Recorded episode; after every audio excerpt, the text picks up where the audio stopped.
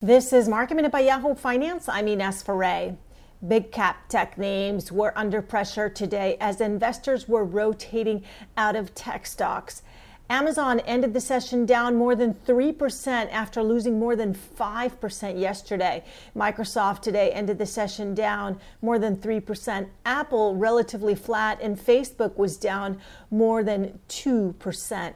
Home Depot today gained more than 2%. Eli Lilly was up 3% after the company announced that its antibody therapy for COVID received emergency use authorization from the FDA.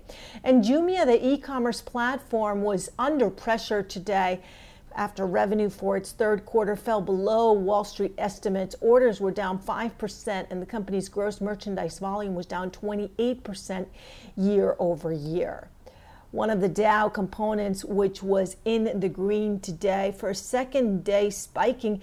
Boeing up more than 5%. For more market minute news, head to yahoofinance.com.